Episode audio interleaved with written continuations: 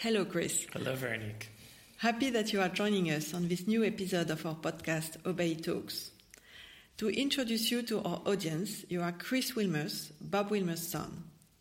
Your father bought Haut-Bailly in 1998, and you became immediately a board member, and you always had a great interest for Haut-Bailly.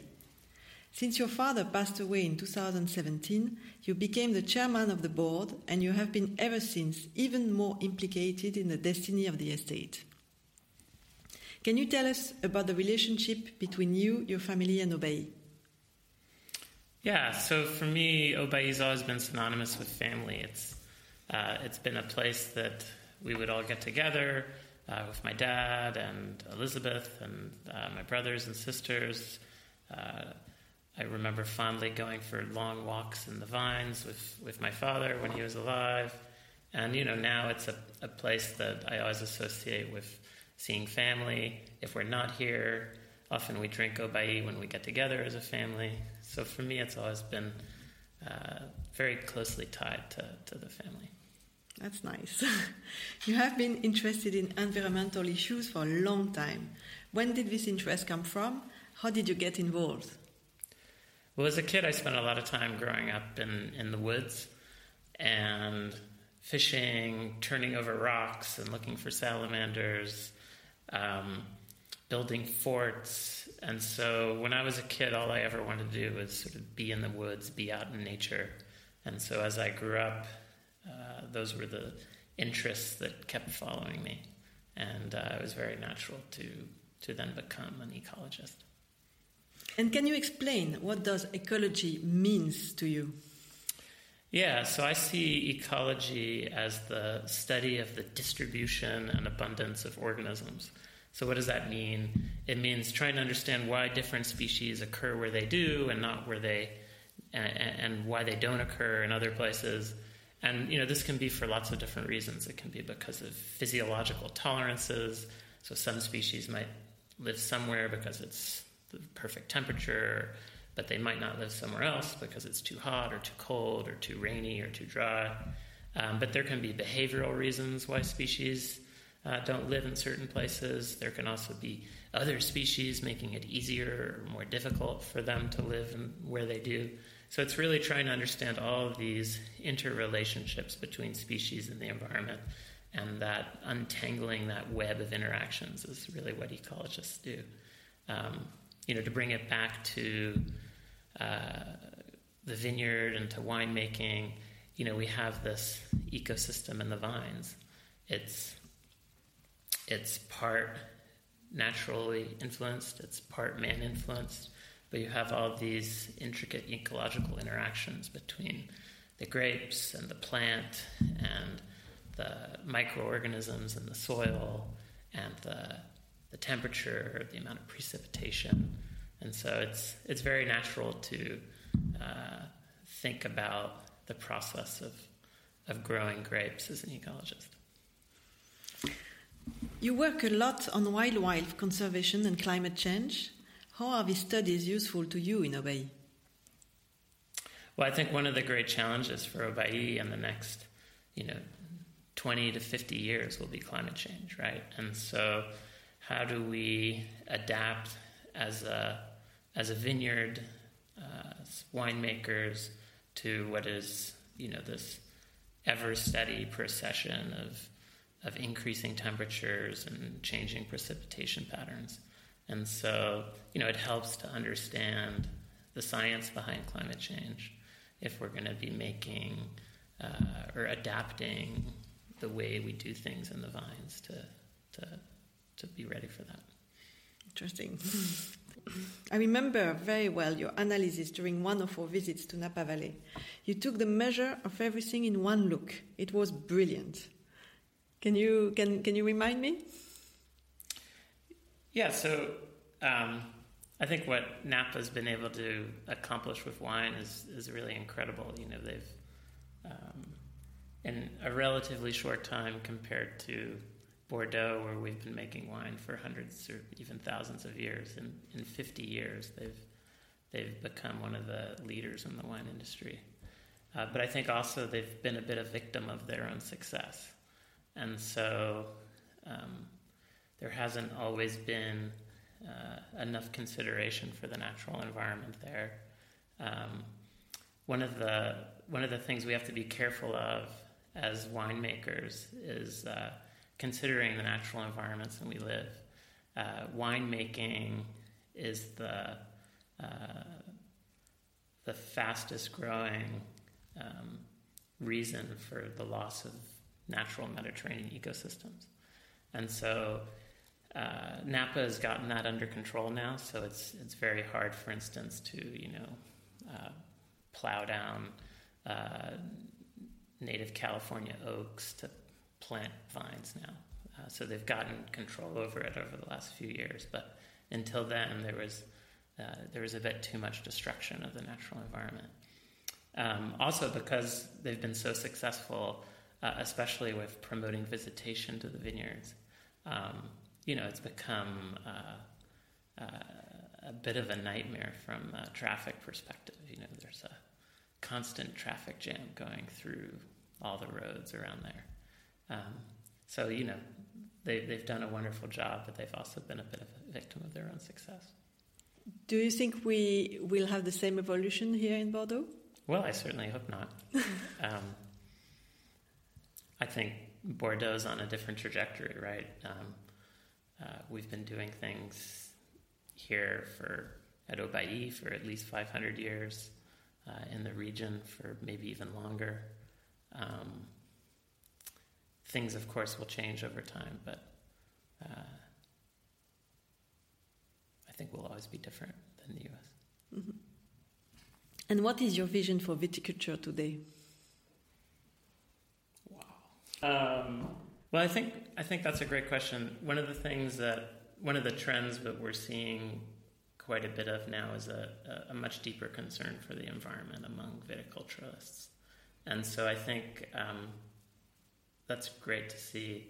And I think if that can become sort of a permanent aspect of viticulture, and we can follow the science on, you know, what does ecology suggest, or the science of ecology and conservation? Uh, what kind of visions and tools does it give us to better manage vineyards so that it um, uh, promotes biodiversity rather than destroys biodiversity or um, is better for human health? Uh, you know, these are, I think, some of the trends that would be nice to see continue and and also have it be based on, you know, what we know from a scientific perspective is helpful. Mm-hmm. And what will be the challenges of tomorrow's viticulture? Well, I think you know we touched on it a little bit earlier, but I think climate change is really the big, big challenge, and um, so we're going to have to, you know, adapt the way we do things. In in Bordeaux, that means uh, potentially changing grape varieties over time, uh, it, it, might involve different kinds of vine management. Um, uh, I think one of the things that we've tried to accomplish in our new Chai here at Haut-Bailly is to have as low a carbon intensity as possible. So, with the structure has this living roof, it's largely below ground. Um, it consumes very little energy, and so I think that's something we all need to be thinking about regardless of what business you're in, whether it's making wine or manufacturing cars or whatever, we have to think about, you know, how can we uh, minimize the carbon intensity of our products.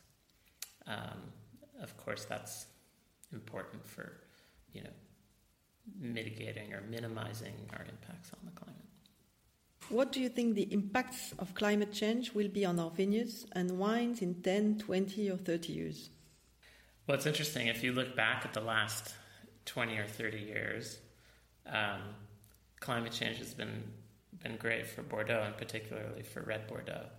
Uh, you know, in the 1970s, more than half of the Bordeaux wine production was white wine. Um, and that's switched much more towards red wine because, you know, the red wines have been advantaged by the warmer climate. And so I think you'll continue to see a, an evolution over the next 20 or 30 years. You'll probably see more dominance of later ripening varietals like Cabernet Sauvignon in the blends. Um, and they definitely ripe better. The Petit Verdot and the Cabernet Sauvignon will ripe better, so it's, a, it's an advantage for us. It's an opportunity. Yeah, I mean, at Haut-Bailly, I think we will only, it will only improve our wines, at least for the next 50 years. Um, whether it continues after that will be up to our kids to figure out. but uh, I'm actually, you know, quite optimistic about the impacts of climate change on the, the, the, the wine from the rest of my lifetime. Mm. And what can be done to adapt and counteract the effects of climate change on vines and wine? Well, like I said, I think it's it's about um, choosing the right uh, varieties and, and rootstocks for the soils that you have.